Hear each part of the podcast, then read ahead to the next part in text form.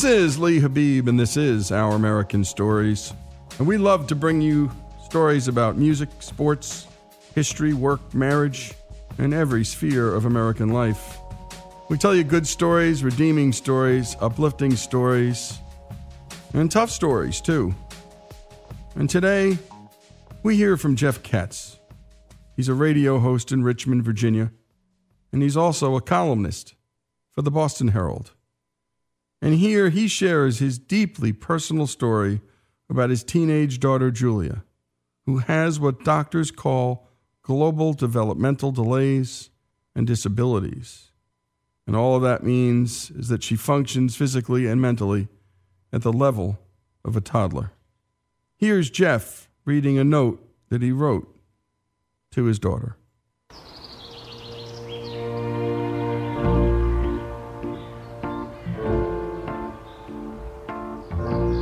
Dear Julia, I'm writing you this note on March the 7th, 2018. Today is the day that you turn 15 years old. It's an interesting day for me and for mom, but it's another day for you. You're not like other kids, my sweet. You've never made a big deal of your birthday. You've never asked us for any type of a special gift. Not for your birthday, not for Hanukkah, not for Christmas. You've treated each and every day in the same way. Mom will wake you up and you'll have a smile on your face when you see her. She'll play some of your music and you'll smile even more. You may laugh or giggle or squeal, but there will not be any words. You won't complain about having to go to school. You won't be happy to hear that it is a snow day. You won't celebrate the fact that today is 15 years since you were born. Most 15 year old girls would be thinking about clothing, college, or a car. By 15, many dads have already had to warn their daughters about some dopey boy. But today, you'll watch your favorite episode of Jack's Big Music Show, enjoy your cereal, and be on the lookout for cookies wherever you can find them. Mom and I know that you will be with us as long as we're alive. But we worry about what happens after we're gone. You have two wonderful brothers, and I pray every day that we have raised them well enough to know that they will need to look after you someday. You may be our middle child, but you'll always be the baby. Even as you get older, according to the calendar, as mom told me yesterday, you are timeless. You'll always be my pipsqueak, despite the fact that the years are flying by. No, we're not exploring potential careers or making plans for your wedding. We're still hoping that we'll be able to help you move from diapers to the potty someday. You live today the same way you did when you were about 18 months old. You don't speak, and you only recognize a few words, but oh, the words that you know kisses and cookies. No matter how filled up you are, there's always room for a cookie or two. You don't understand when I ask you how your day was but you become laser beam focused when you hear the crinkle of the wrapper on a package of something sweet. No matter how sweet that candy, it's still eclipsed by your genuinely sweet smile. So many people live their lives asking for things, demanding things, accumulating things. Most people never take the time to stop and savor a piece of cake or breathe deeply to appreciate a gentle breeze like you do. I hear people in this world use horrible, insulting language to describe kids like you, and I want to shake them and yell at them. Some mock disabled kiddos like you, and I feel like crying.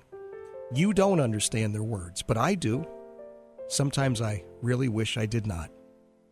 We never thought you would crawl, let alone walk, but you showed us. Your situation and challenges and disabilities have caused me to question my belief in God on some days and have served to strengthen it on others. You don't speak, but somehow you are able to brighten my days in ways that I never imagined. Without a single solitary word, you've made me a better man and touched countless people. Hearing you cry ties my stomach into knots, but your giggle is truly the happiest sound that I have ever heard. I know you'll never read this, nor would you understand this if I were to read it to you. So let me just say, Kisses and cookies, Jules Bagools. I tell you today what I have told you on every March the 7th since 2003. Daddy loves you more than you will ever know. And thank you for that reading, Jeff. You've made me a better man, he wrote. Your giggle is the happiest sound I've ever heard. On Julia's unexpectedly learning how to walk, Jeff told the Boston Herald that, quote, it was one of the proudest days of my life, one of the happiest days of my life. But I also have to tell you, it's a terrifying situation because Julia is like a toddler. She has no real understanding of, oh, the stove is hot, or I could fall here or trip there. We're thrilled that she's trying to explore on her own a little bit, and we're terrified at the same time. And this is true for all of us parents, but even more so for Jeff and his bride. Jeff has said that it's tough to realize that he'll never get to embarrass Julia by dancing with her at her wedding. But, quote, she's the best thing that's ever happened to me, end quote. And last but not least, he said these words, quote, she's never spoken a word She's never said a word to anybody. But she's touched more people in her 15 years on this earth than I ever have. Her joy is pure. To me, she's like the face of God. She's the essence of good, and she shares her joy with everybody. And to everyone out there who's in a similar situation, we share these thoughts. Share them to us, share them with us here at ouramericannetwork.org. That's ouramericannetwork.org. Jeff Katz's story, his daughter Julia's, here on Our American Stories.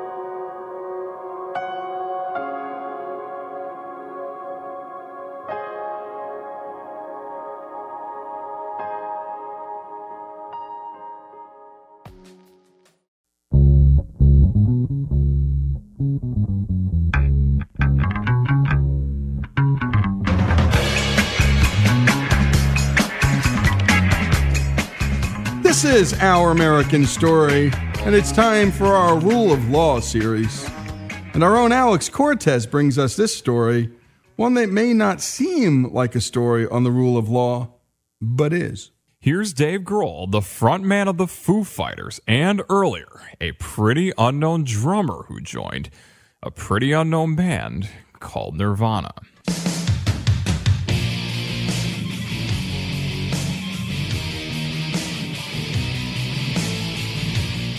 When I joined the band, they had this demo that sounded amazing. It sounded huge and it sounded different than the things that they had done before. And everyone talked about Butch, Butch, Butch, Butch, Butch. Butch Vig, who owns Smart Studios, a recording studio in Madison, Wisconsin, where Nirvana recorded the demo for their breakout album, Nevermind.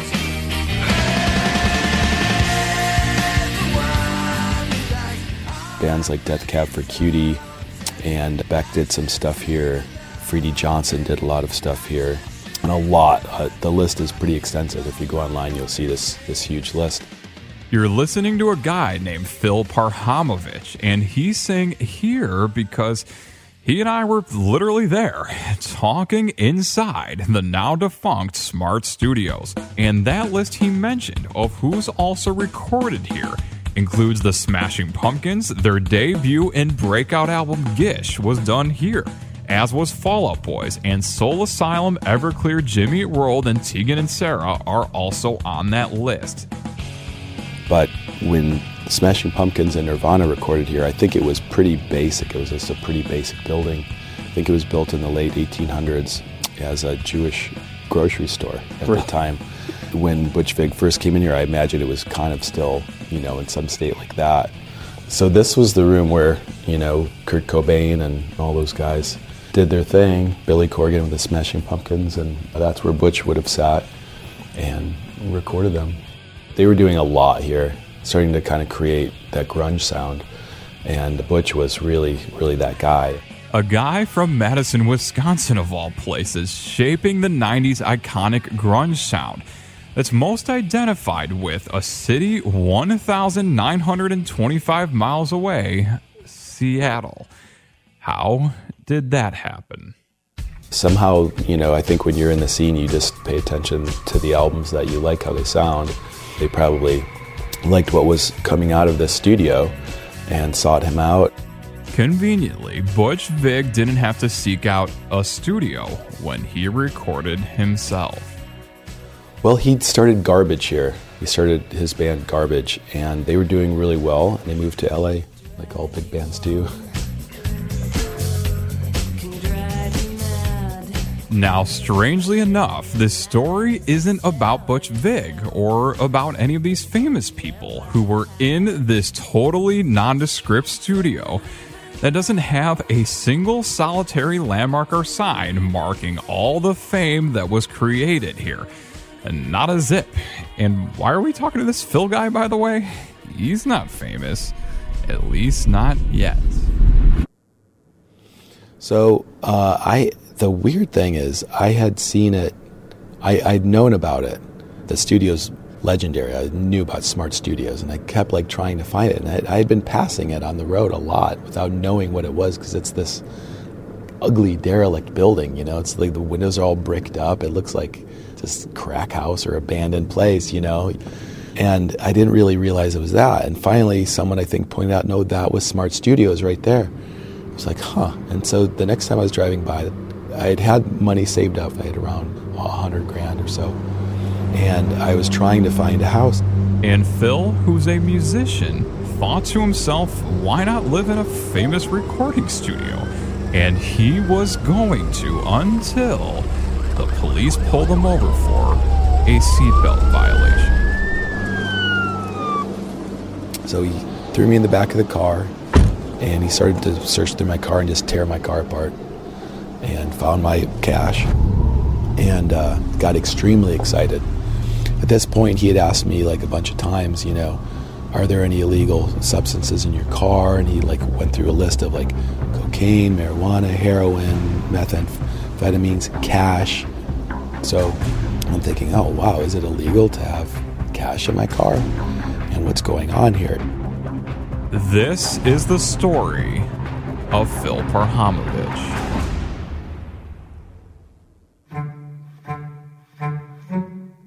born and raised in the Cleveland area. Played football, really got into art and music. Started recording music, kind of making fake albums with my brothers, making the album art, and we'd get up on the bed and do these fake concerts and stuff. And uh, really was just a sports kid and art kid, and somehow was like, had the perfect combination of both. It was a mix that some people couldn't quite understand. I started going to school for, I wanted to be a comic book artist. I wanted to do like Marvel comics. When I was a kid, I had established maybe 200 superheroes. And we would laminate them with scotch tape and cut them out and play with them. It was our toys, you know. Did you not have much money growing up? Yeah, we were poor. My parents were divorced after about sixth grade. My mom wasn't home very much she worked and then she went out after work, and uh, I raised my sister pretty much alone. And whatever was in the fridge, we I think we had a box of frozen pork chops that we ate off of for a while, and and uh, it was pretty tough. It was pretty pretty gnarly. A childhood that's definitely not ideal, but also one that can definitely inspire creativity like Phil's. You almost have to to get by creatively finding ways to feed yourself and have something to play with. So I was going to art school in Nova Scotia at the time, and my father became an accountant, and he was doing the taxes for the video director of the Browns. And they needed an intern. They just hired Bill Belichick, the Patriots coach, and they needed an intern because they were going to do their own TV show in house. They wanted somebody with some art school experience or at least some experience with doing art and graphics. Each segment had a graphic going into it. And they wanted somebody who would kind of have an idea of how to do that.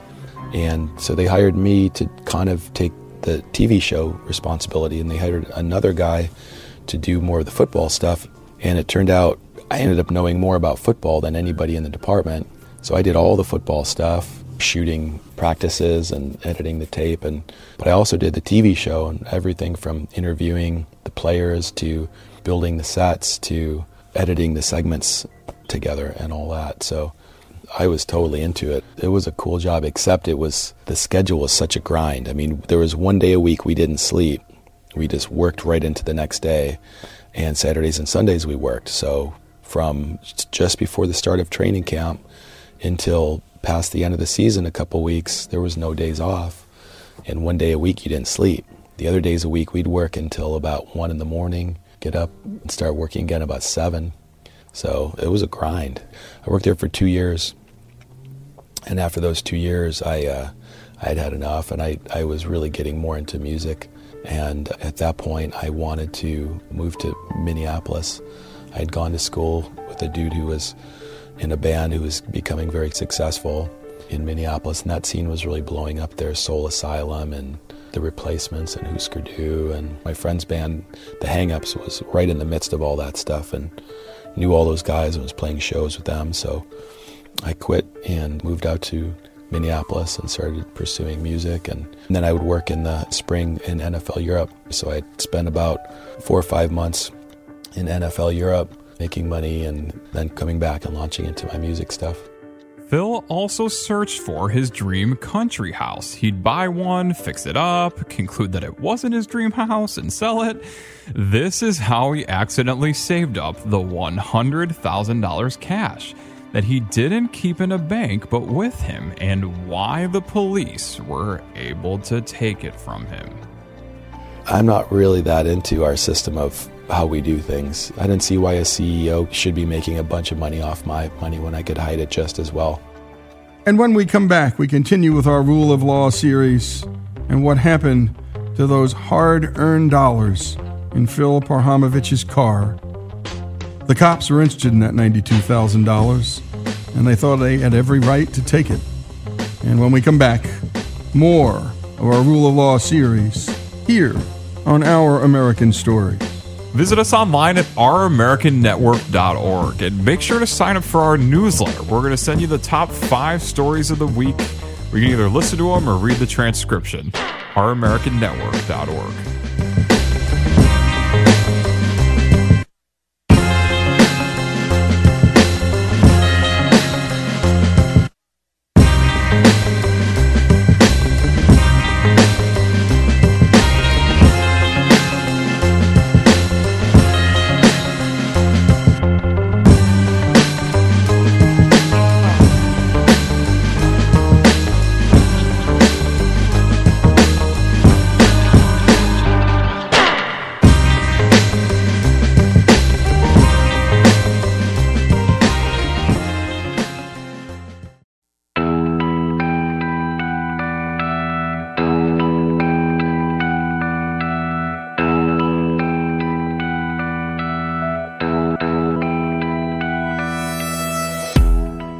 is Our American Stories, and we tell stories about everything here on this show, as you well know.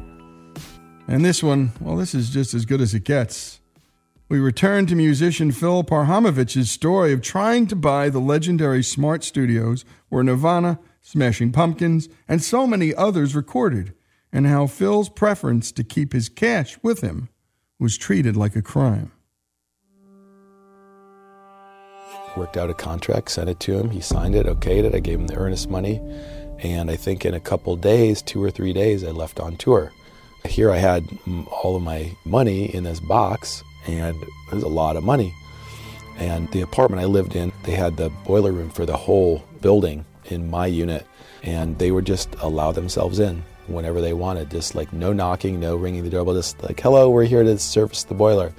So I'm getting ready to leave on this little tour I'm like, well, here I've got this studio under contract, so like I'm super excited about that. My life is just like, woo! And all of my money is not really being able to be hid very well. And like, well, I could bring in speaker. I'll have it with me on stage. So I leave on this trip and I'm starting out in this blizzard, this horrible blizzard. And I was going like 20 miles an hour for six hours through Iowa. Like I was wasn't moving at all. And I finally stopped and I stopped on the, the side of the road by a hotel, slept there for a few hours and I got back up in the morning. I missed my first show in Denver because I just couldn't make it that far. And I was driving on to the next show in Wyoming and I passed this police officer on the right hand side of the road. I could tell he just stopped someone and said canine unit on his car. And uh, I know a little bit how they are. Like they like to search people whenever they can, but I wasn't doing anything wrong. I was going under the speed limit in the slow lane behind a truck at that time. And I remember I had to go to the bathroom really bad, so I was like really looking for that next stop. There were high winds on the highway. I'm driving along, and that cop races up alongside of me and is just studying me for a long time. At that point, I kind of felt like prey. Finally, pulls me over. He comes up and immediately says, Could you please come back into my car? Like to ask you a bunch of questions. And uh, I was like, Okay, well, I don't see, see why not. You know, he said he was stopping me for, for my seatbelt. He saw I didn't have my seatbelt on. I was like, well, this is kind of strange. I just don't, don't have my seatbelt on. This guy's obviously super aggressive. We go back into his car. So he starts asking me all these questions. Well, where are you from? Where are you going? You know, what what are you doing? What band is it? Where are you playing? So I'm just answering these questions. You know, they're simple questions, and to each question, he's opposing them. He's like, "Well, that that can't be true. How can that be true?" And he's like manipulating every question into this kind of doubting thing. You know, and after a while, it started to get just confusing and kind of strange, and it just seemed like a real head game was happening. So finally he says, "Well, I want to search your car with with my dog," and uh, like, "Well, that's fine. You know, I wasn't I wasn't worried. I don't I don't do drugs," and so I was like, "That that's fine." So he brings his dog up, and he had three tennis balls in his car door. He grabs one of them, puts it in his hand under his sleeve, and I'm like, "Well, this is interesting. I wonder what he's going to do with that." and he walks up to my car and this dog is is just a dumb dog it's, it's really like not interested in anything and uh, the dog is just kind of sitting there staring at this officer and finally the officer is like trying to get the dog interested in the car he's doing whatever he can to get the dog interested the dog has no interest in it taking the dog bringing his nose right up against the door and stuff the dog's not doing anything and finally he takes this this ball and starts to like jerk this ball up in the air to get this dog to play with the ball. So the dog starts to jump. And then he immediately, wastes no time, goes to the other side of the car and makes the dog jump again on the other side.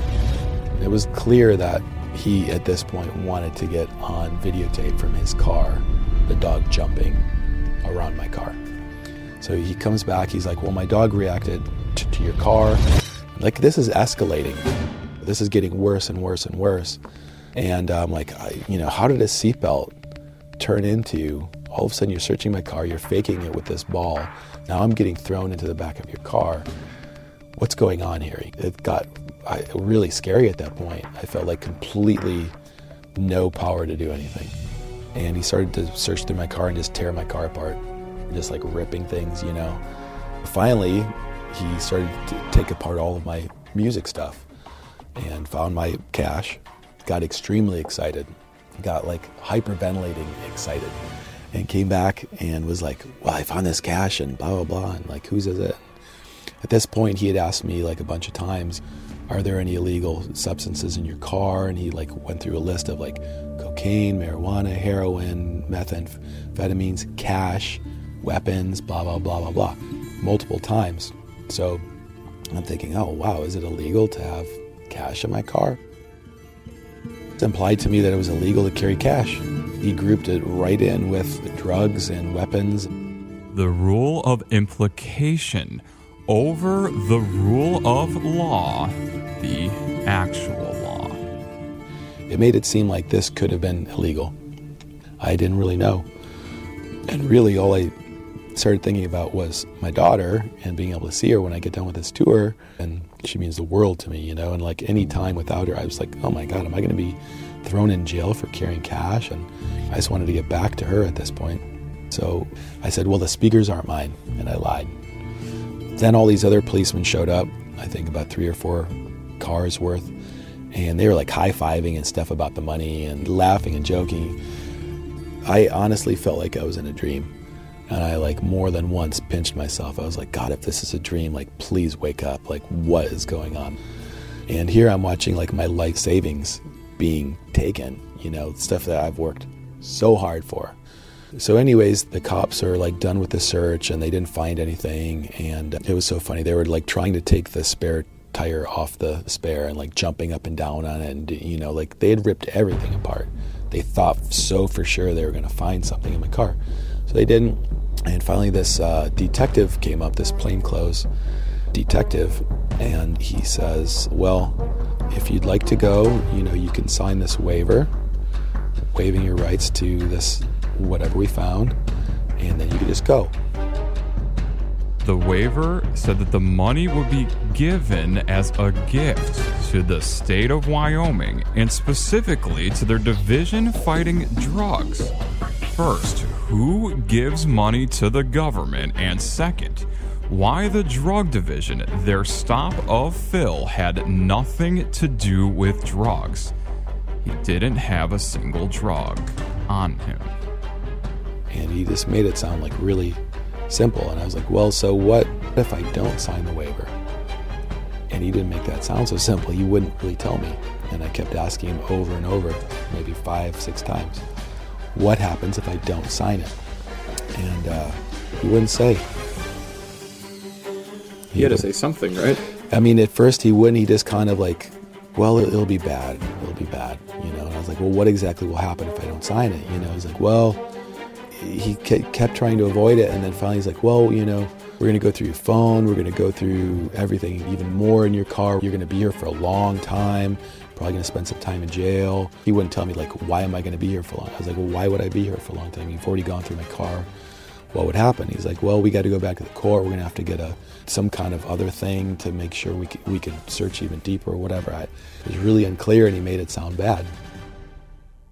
It's hard to in that situation. I was really scared. I was nervous. I had to go to the bathroom really bad for probably over four hours at that point, and that's bad. You know, it's just it, I was not in a good state. I was tired from not much sleep the morning before. And just from driving for two days, you get kind of, it's hard to focus. And a couple times I was like, so if I sign this, I can just go. And he's like, yeah. And honestly, I just, all I thought about was her. If I'm thrown in jail for a month, you know, and people are, are talking and saying bad things about me, like it's going to affect her. And I was like, okay, I guess it's worth it. You know, if I can just go, the 92 grand, I'll just let go and make a fight for it in the future. And when we come back, we continue with this remarkable story Phil Parhamovich's story. A musician, cash in his speaker seized by the cops, signs away his right to the money unwillingly, under duress. You'll find out the rest of the story after these messages.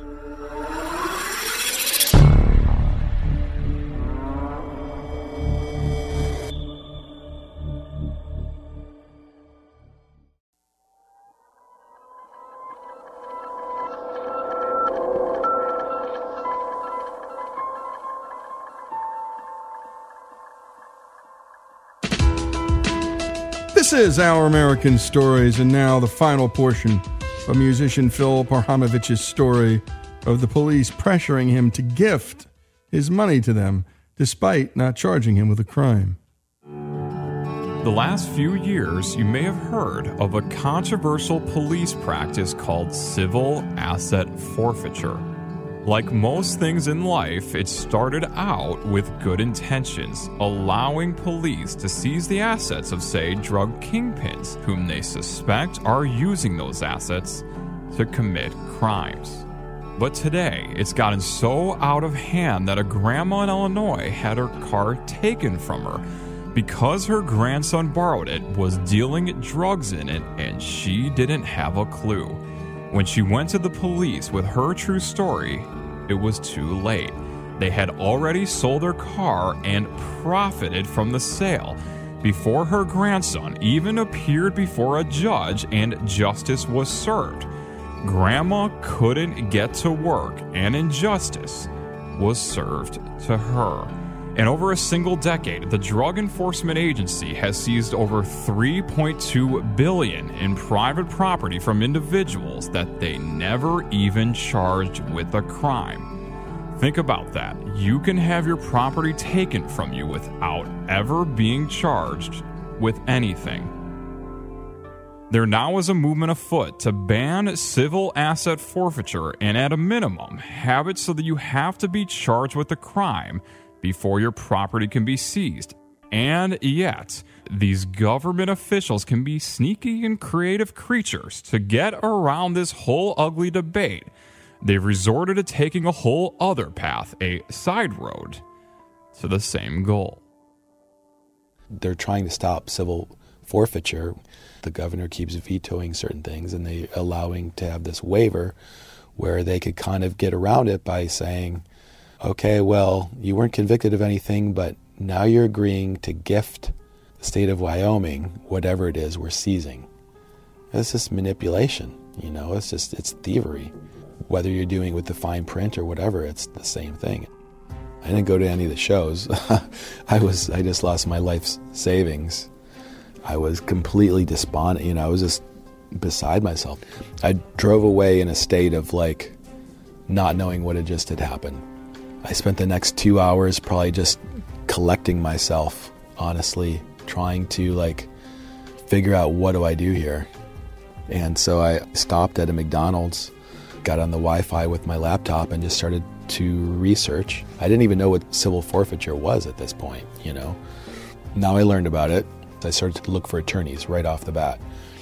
And so I found the Institute for Justice and Dan Alban. His name had come up in a few of the, the cases. And I was already late at night, so I couldn't call at that point. First thing in the morning, I called up.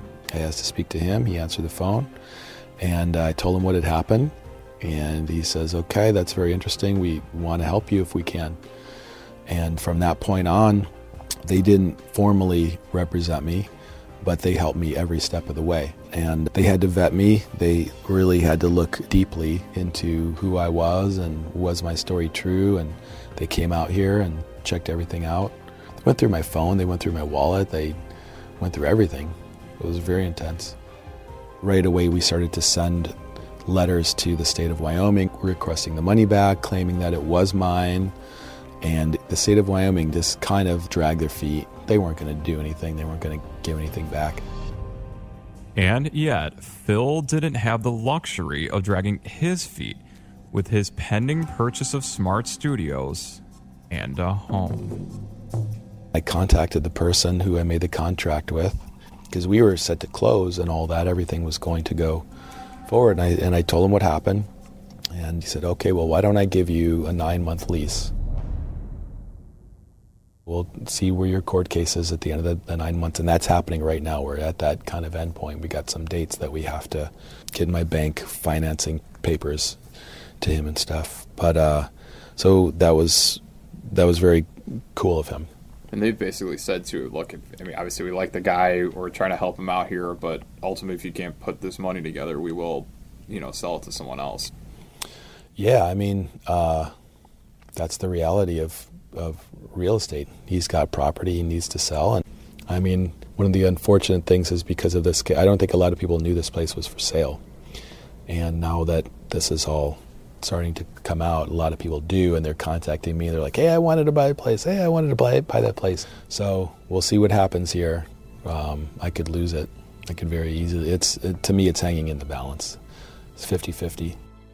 But Phil did have one arrow in his quiver that the state of Wyoming didn't know about.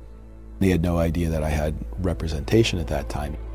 They thought that he was just some poor Yahoo out there that they could take advantage of. And this wasn't just any old representation. The Institute for Justice has 44 attorneys who work full time fighting for the liberties of Americans who don't have the resources to fight for themselves when they're unjustly targeted by their government. These guys have litigated five cases before the Supreme Court and won four of them. Wyoming's government didn't know this when they violated the rule of law again. They had had a hearing uh, in July without letting me know about it. And we had already corresponded about eight times back and forth. You know, they knew everything. They had my addresses, they had my phone number, they had my emails, they had everything. And there was no attempt to contact me. So they had this hearing without me, decided since I didn't show up to forfeit my money. And I, I would have been there for sure. And so the case was supposedly closed. This hearing that we asked for was just to reopen it, saying that, hey, we had been in good contact. Uh, you should have been able to notify me, so you need to reopen this case. And we got out there, and it turned out that the judge was on a leave of absence. His wife was ill. So there was a retired judge, military judge, an older guy, 70 some years old, I think. And he showed up there, and in the morning of the court hearing, all of a sudden, one of the senators of Wyoming was trying to call me, one of the House of Representatives was trying to call me. And this sudden rush of interest wasn't accidental. The Institute for Justice worked with the publication Vox to have a long expose on this saga come out the very morning of the hearing. The article had dropped. It was like, boom, oh my God. There was reporters there and everything. And right before that hearing, because of this article and all this stuff blowing up, I believe, the judge pulled everyone to the side and said, "Hey, let's let's just get this done. Let's not even worry about why the hearing didn't happen in the first place, and not you know, let's just get this done. We we want no part of this now." And I think the attorney general in Wyoming, I believe he wanted it to just go away. It then took about three weeks for Phil's life savings to arrive back to him just before he and I met, and hopefully in time to be able to make Smart Studios his permanent home. Hopefully, he still is patient, you know, because I just got the check a few days ago. The bank is going to take a little bit to look at things. And, you know, I've had expenses in this last point of time too, which I have to have to pay off now. So it's it'll be close. Phil's been busy in what's for now his studio, working away on his other dream. I've been really into electronic music. I started going to Burning Man, I think, seven years ago, and really getting into some artists out there. At first, I didn't like it at all. It was kind of like, what is this? You know, I've been this guitar, old school, like old blues, like the oldest Ross blues, fife and drum tradition, which is like the start of blues, really. And I think after like hearing my John Lee Hooker albums 20,000 times and Led Zeppelin, Black Sabbath, I just, you get tired of that, you know? And I really started to get into electronic music. And four years ago, I started producing it on my own, but I wasn't up to the state I wanted it at yet. And finally, this past year, I started to produce stuff that I felt like was on par with what I was hearing and where I felt like, okay, now I have a voice. A voice known as Star Monster a different voice, but the same voice that is grateful to the Institute for Justice and especially their donors who could be spending their money on fine meals and yachts and instead to freely give of themselves to help hundreds of people like Phil that they've never met. It's just astounded me. It, it really has. All the people from the Institute for Justice, the people that wrote me on Facebook, to show their support and started a GoFundMe for me. Like people are offering like, hey, I'll buy it and you could pay me back or like just it really restored my faith in humanity. When things like what had happened to me happen, it it really makes you question the world you live in and just God, you know, what what am I living in? And, and it just makes you feel horrible. But I can't believe how many loving, supportive people there are out there. It, it really blows me away. And great job on that, as always, Alex. And what a story. And what a story about the rule of law. And by the way, we always say we support the vast majority of our law enforcement officials who do a fine and an honorable job, but we've always got to watch out for government power, folks, always. That's what the Constitution was about, and look what happens in a situation like this the leverage that law enforcement has, and the way a rule can be used to raise revenue. And this is when we always worry, folks, when the law enforcement acts like a revenue agent. They're not. It should be about right and wrong and protecting the country.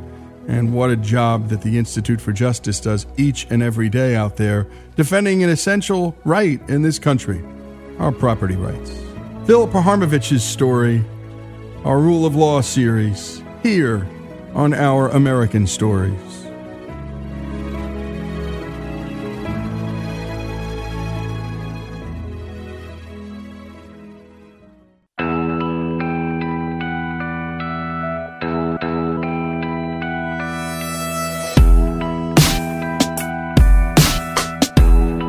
Is Our American Stories, and this next story comes from Lily Danziger. And this piece was originally written in Psychology Today for her mother and father.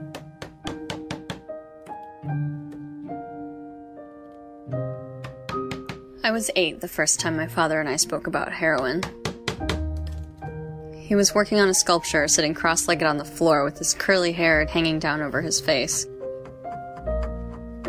I stood at his bookshelf, perusing the thick art volumes.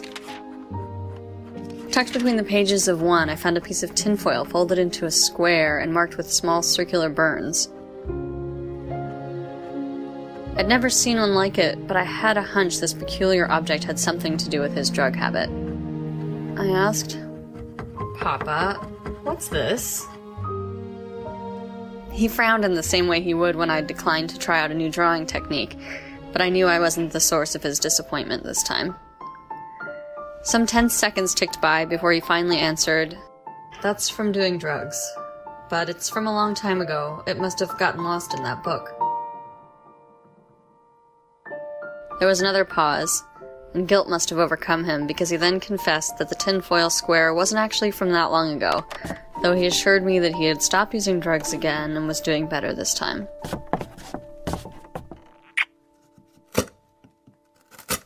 Smelling of tobacco and plaster, he planted a kiss on the top of my head and went back to chiseling a block of wood.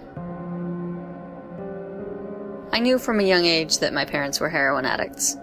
It doesn't take the world's smartest kid to figure out the purpose of a methadone clinic, or to decipher loud, tearful arguments about how it's time to stop, muffled by only a thin wall when you're supposed to be asleep.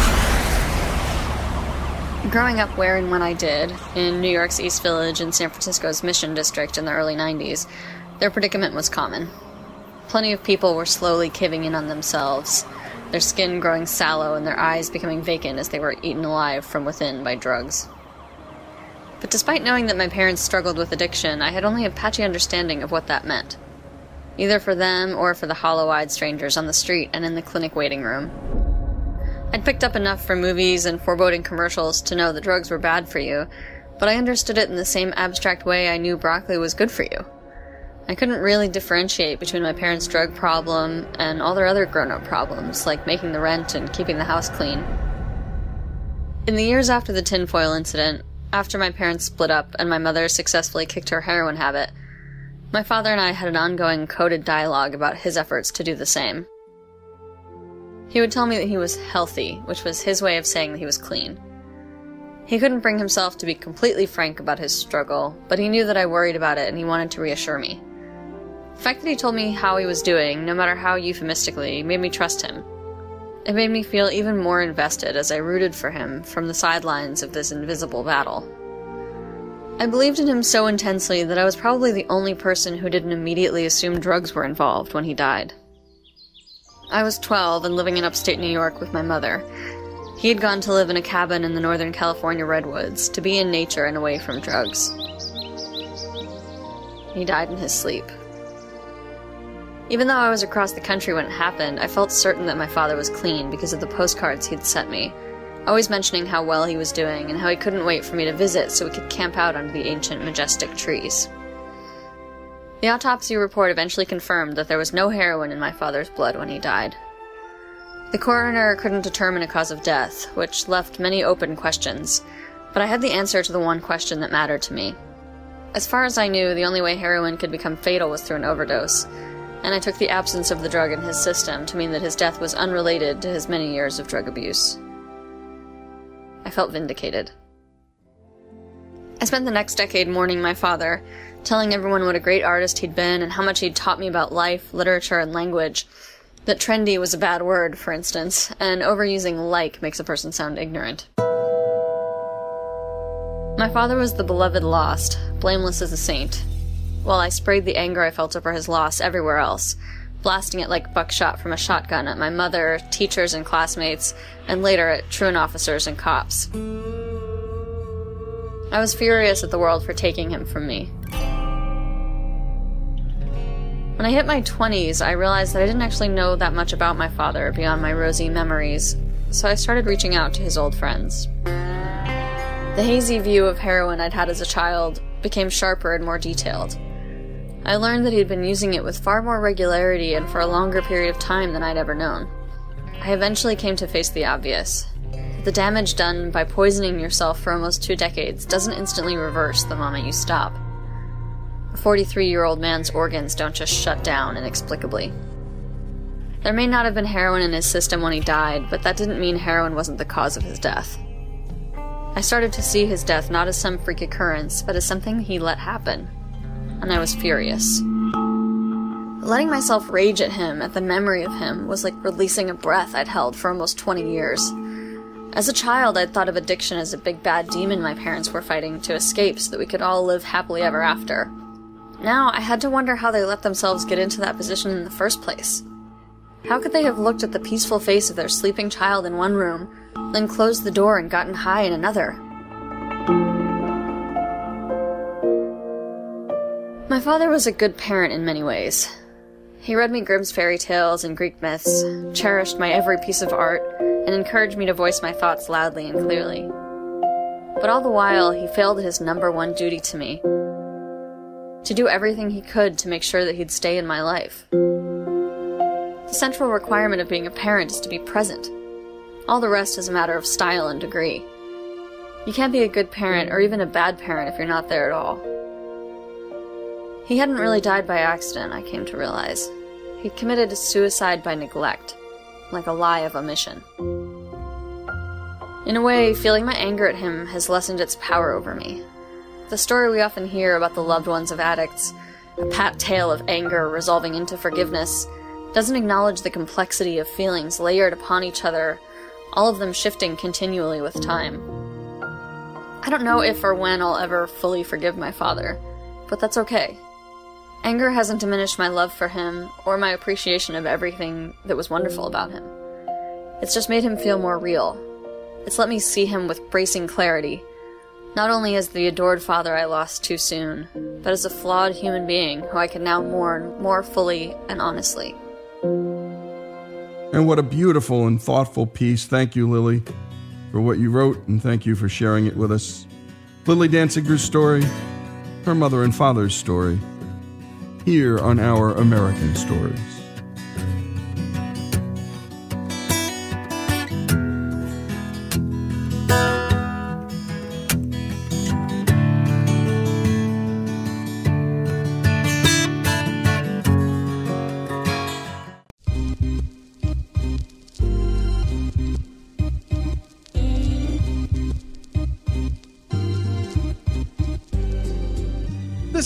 Habeeb, and this is Our American Stories. And we love talking about everything here on this show and telling stories about everything. And every once in a while, we love bringing you a really good commencement address.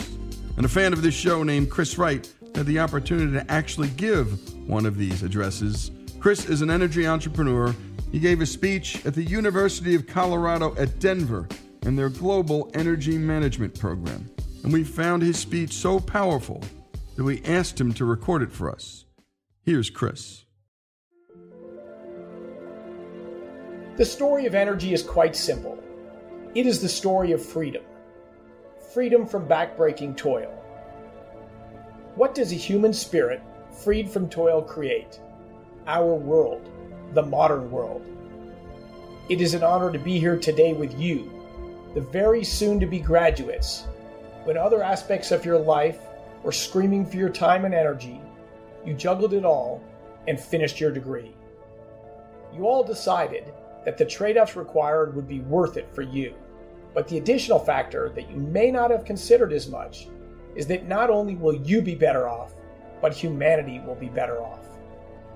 The plight of humanity has always and everywhere been intimately tied with the availability and cost of energy.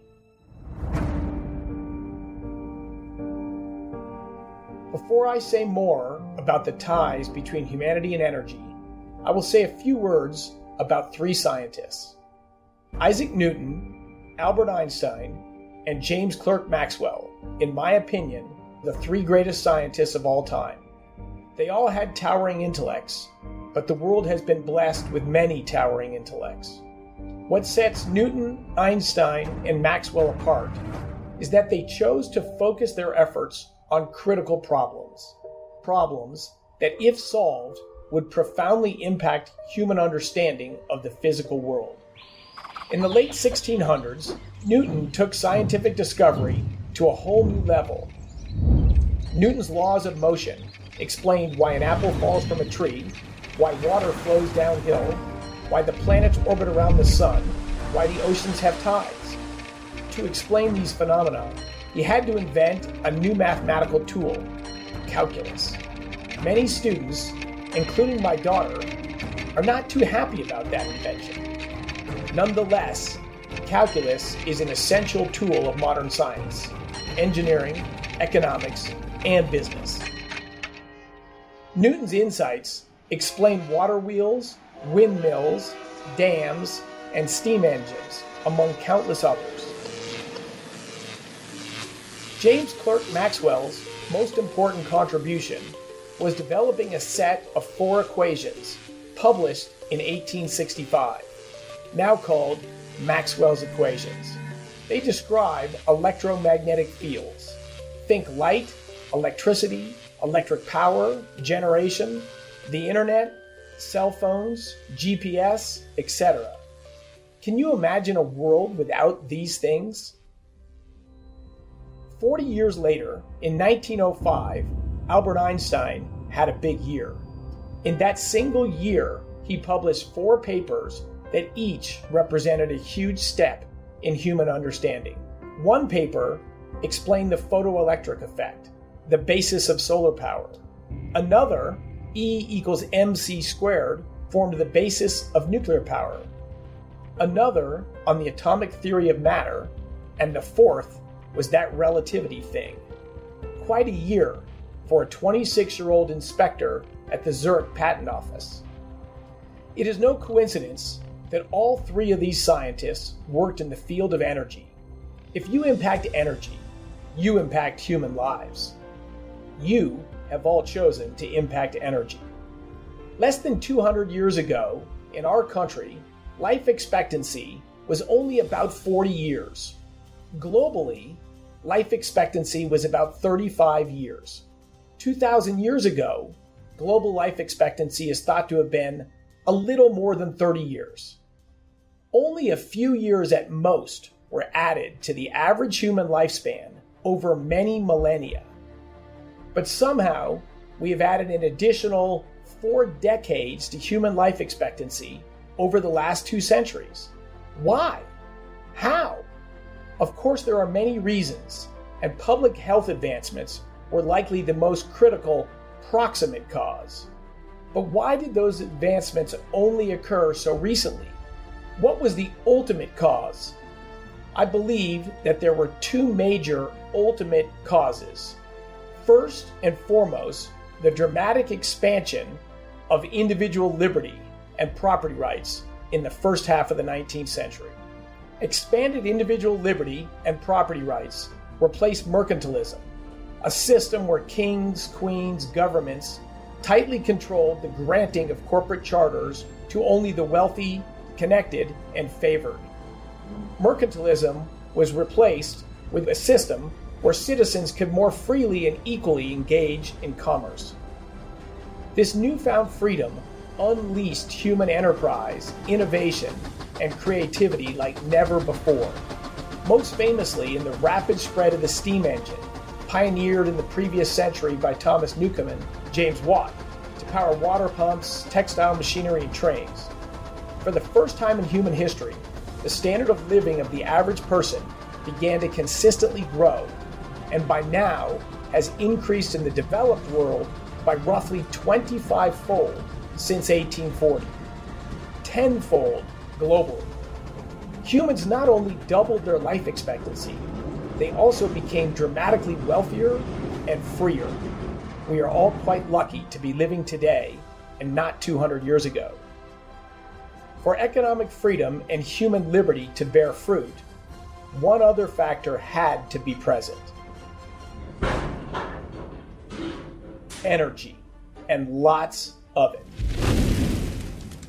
Before these dramatic changes in property rights and human liberty unleashed economic growth, nearly all human energy was supplied by biomass. This meant the burning of trees, sticks, grass, and dung, a rather limited energy source that could never power the Industrial Revolution. Something much vaster, denser, and more uniform would be needed to power machines. Coal was the first to fit the bill, and the rest is history. Sadly, biomass remains the primary source of energy today for over a billion humans who still lack access to electricity, and nearly another billion who have only unreliable electricity. Burning biomass not only provides warmth, but it is critical for cooking food. Unfortunately, pollution from indoor burning of wood, grass, and dung kills roughly 3 million people per year. Together with hunger, lack of access to clean drinking water, and malaria, these four killers are responsible for 15 million deaths per year. Bringing affordable energy to the world's poor will be essential to eradicating these four scourges. Advancements in energy have made the modern world possible. From planes, trains, and automobiles to computers, the internet, modern medicine, and wireless communication. Abundant, cheap energy powered air conditioning, which enabled cities to develop in the tropics. Energy allowed modern medicine to spread across the globe.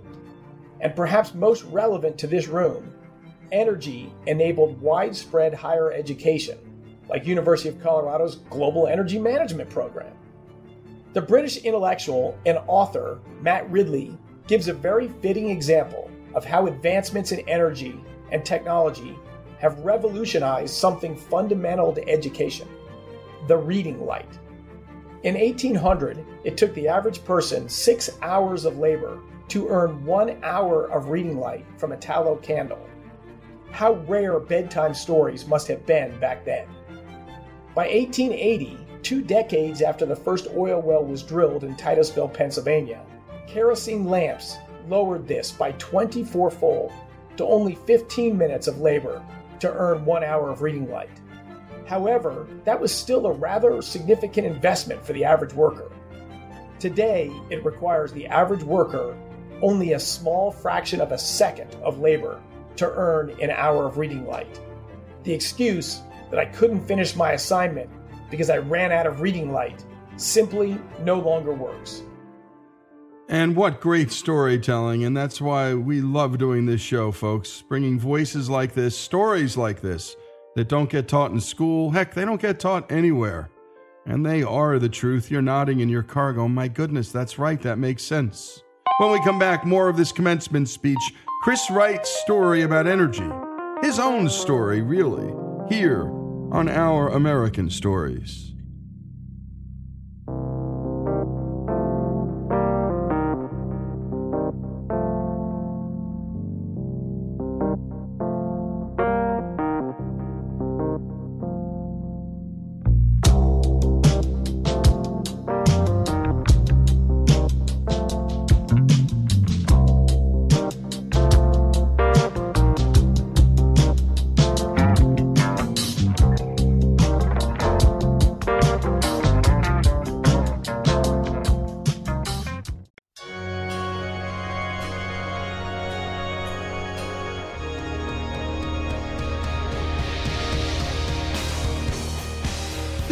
Our American Stories, and we return to energy entrepreneur Chris Wright and his remarkable commencement address, a story in the end about energy.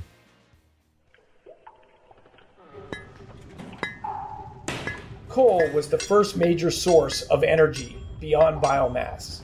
It powered the spread of the Industrial Revolution, and by the middle of the 19th century, it became a meaningful contributor to total world energy consumption. Oil became significant 50 years later as automobiles and the internal combustion engine burst on the scene.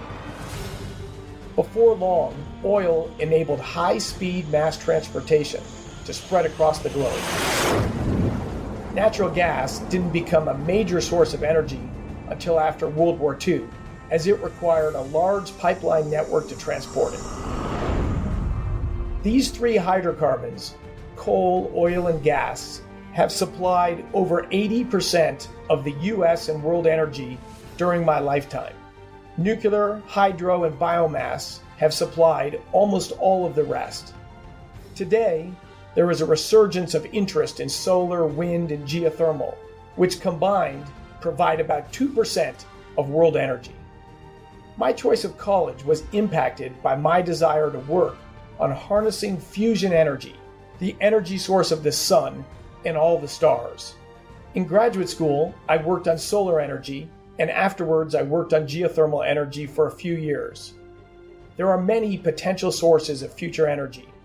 However, improving our current energy portfolio is much harder than most appreciate.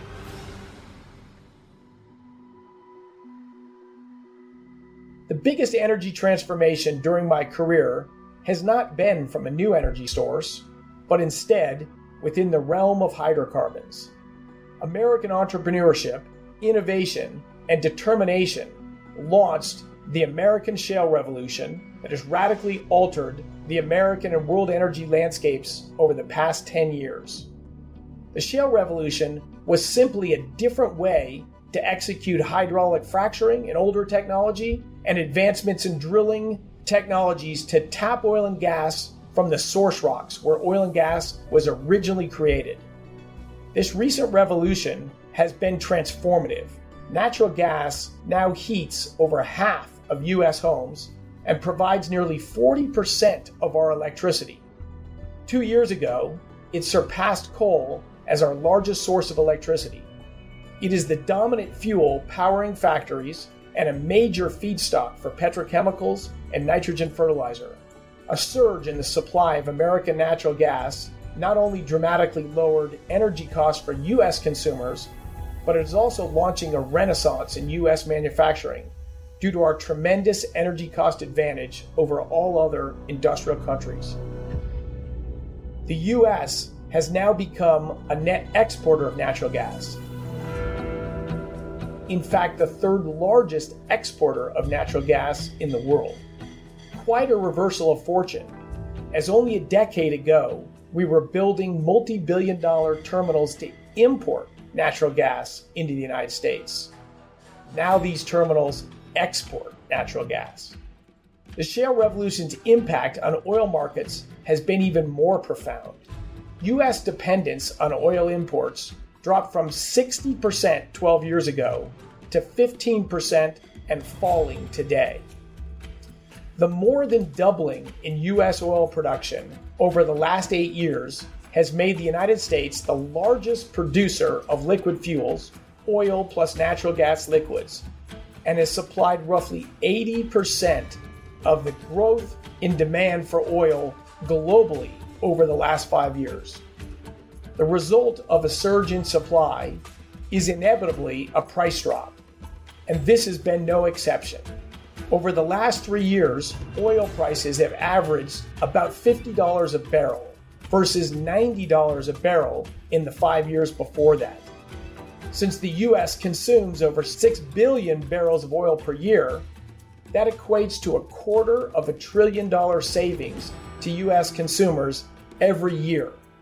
Worldwide, the result has been a trillion dollar annual wealth transfer from oil producers to oil consumers each year, each of the last three years.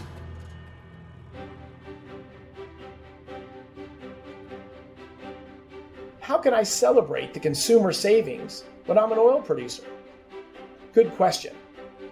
In a market economy, the primary beneficiaries of innovation are always consumers.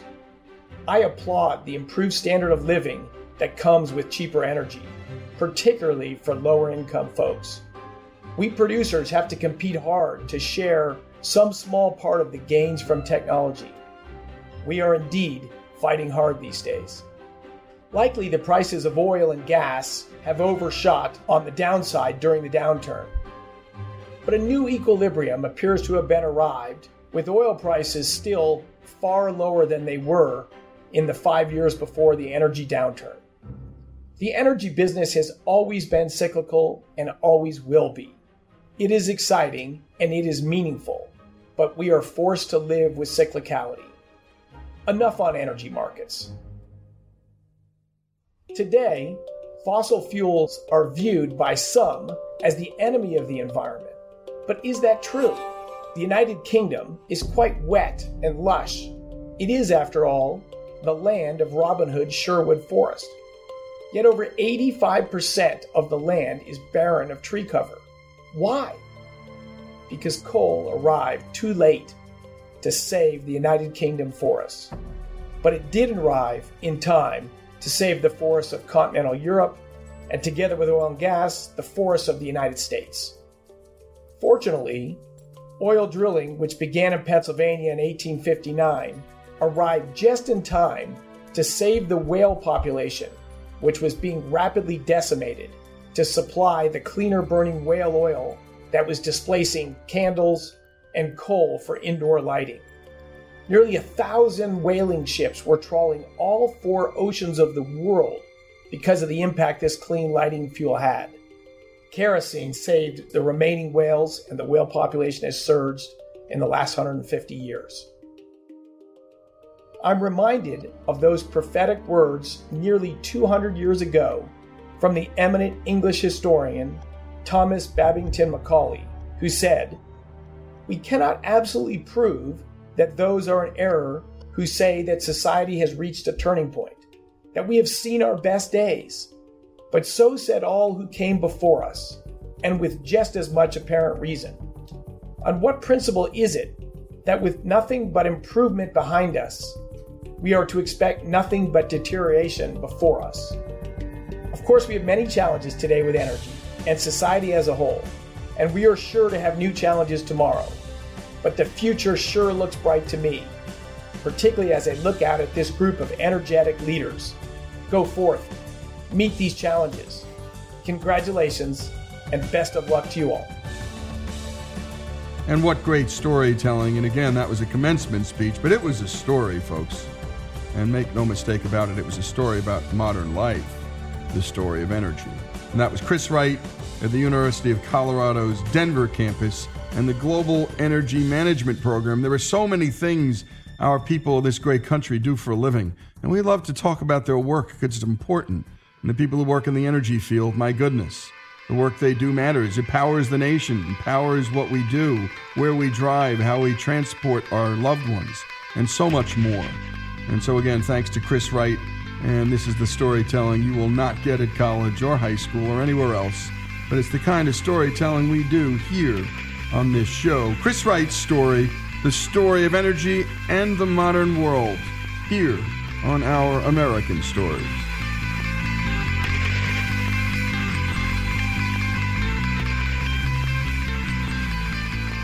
To hear more stories like this, follow us on Facebook and go to our website at ouramericannetwork.org to sign up for our newsletter so that we can send you our best stories every week.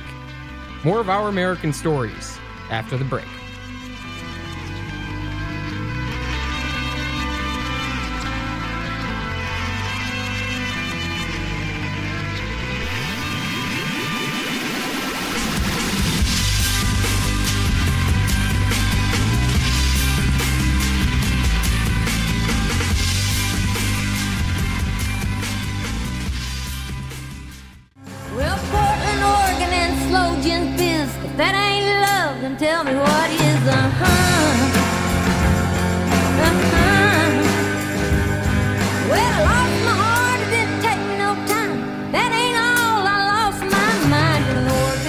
Is Our American Stories. You're listening to Loretta Lynn. Van Lear Rose is the record, 2004. Her comeback record won a couple of Grammys. We love telling stories about music and musicians. And today, Shadrach, one of our Hillsdale interns, tells us the story of the man behind this record, one of the great musicians and producers in this country. Take it away.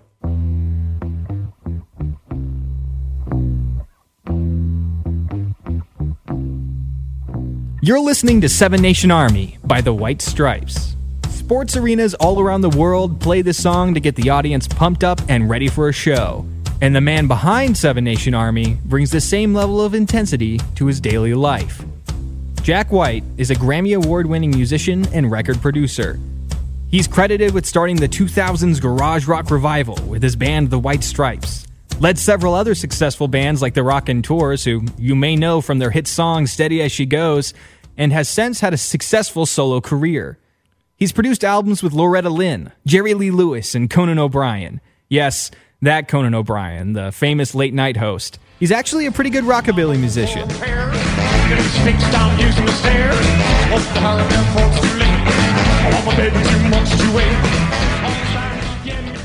White is famously eccentric, holding a special place in his heart for the old way of doing things. He almost always wears a suit, records his music on tape, and his most recent album, Lazaretto, was the top selling vinyl record since 1994. It may not seem like there's much competition in this category, but as the vinyl revival continues to build steam, White has shown himself ahead of the pack. Whether you know Jack White or not, you've heard his work, and whether you like him or not, there's something about his dedication to simplicity that's incredibly powerful. White grew up in Detroit, Michigan, in a giant Catholic family the youngest of 10 children, and as good Catholics do, he worked as an altar boy and was accepted at a high school seminary. Not exactly the standard rock star story. And just Google a picture of White and try to imagine a priest. He looks more like a bad Johnny Depp impersonator. He ultimately decided against the priesthood, instead, opting to attend Cass Technical High School. Why, you might ask? Well, it was because he bought a new amp and they wouldn't let him take it to seminary. During school, he began working as an apprentice upholster and formed a short lived band with his upholstery instructor. They called themselves the Upholsters. Original, I know.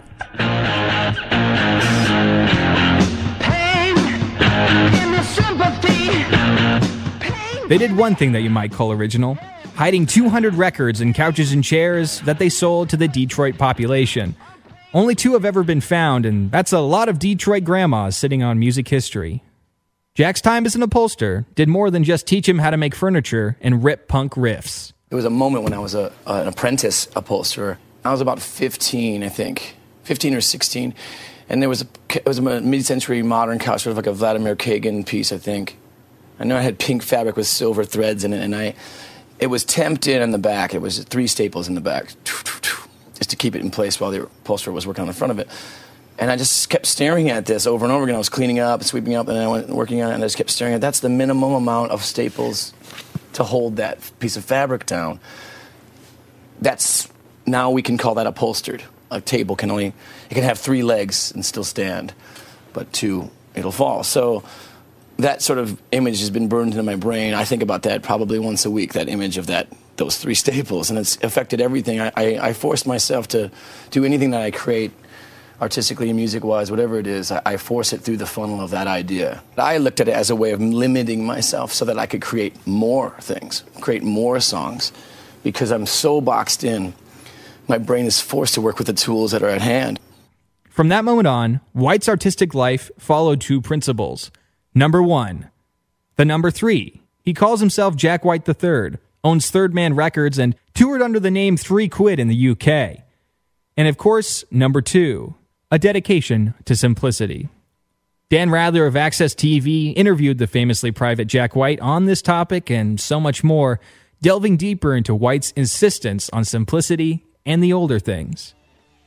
White's transition to the music business with the White Stripes relied heavily on this dedication to simplicity. For the longest time, I was determined to only use cheap and broken pawn shop type guitars, guitars made of plastic and cheap wood that were out of tune to make it the job harder on myself on stage instead of easier, so that I'd have this wall to break through to get some to get somewhere better. You know, and if I could accomplish that on stage, if I could pull off a song with an out-of-tune guitar that's then I know I was getting somewhere. You know, but a brand new amp, it always works every time. A brand new guitar, it always stays in tune. I mean, it's kind of, it's like shooting fish in a barrel. You know, I mean, I'm all about putting my own obstacles in front of myself. There were only two musicians in the White Stripes. His composition focused on driving and memorable riffs. His singing was less about performance and more about raw emotion. Part of this focus on simplicity stems from his humble beginnings. I hate to label the generation now entitled, but it feels the sense of entitlement that's around nowadays seems to be something that kind of bugs me enough to want to try to overcome it. I don't see beauty in teenagers all sitting next to each other texting and not talking face to face, you know. I don't see, you know, that beauty in, in the way that pop music is all recorded on computer and auto-tuned and and presented in that in that really plastic way. I guess I just do my best in whatever I do to, to try to, to try to defeat those ideas and, and present it in, in, into something I think is at least an attempt at getting at truth and getting at beauty. White's most recent album even includes a song titled Entitlement, which focuses on the importance of self determination and hard work. And that's a lot coming from somebody who spent a long time working as an upholsterer. In a time when everybody feels entitled, why can't I feel entitled? too. Somebody took away my God given right. I guess God must have gave it to you. Even with these self imposed restrictions, the White Stripes became a massive success, catapulting White from a Detroit technical student to a household name. All this time, White continued to rely on the simplicity of his work and lifestyle. However, White's greatest source of simplicity was not himself. He relied heavily on someone else. Who knows where songs come from? You just have to sit there and I always feel like, you know, Michael Jackson said one time, you have to let God in the room. I, I think that's exactly true. You have to sit there and relinquish all control. I think people think when you write and you create, you're the person in control and you're making all this happen as if you're, you know, some kind of magician or something, but it's not really that. You, sit there and you become an antenna and you just let things happen through you. And the more you let it happen, the more you relinquish control, the, I think the more beautiful it is. It becomes something that has almost nothing to do with you. And the songs, if people like the songs and they get played on the radio or sold at stores, it's almost like I, I, I had nothing to do with it. And I love that feeling. White's Catholic upbringing never quite left him. And even though he stopped attending Mass, his music continued to rely on his relationship with God. White believes that the spiritual nature of music involves getting closer and closer to God's creation. In your best moments creating music and being involved as that antenna to create music, your best moments you're imitating creation from nothingness, which is only God can do. Only God can create the universe from nothing. And we're just creating from pre existing materials.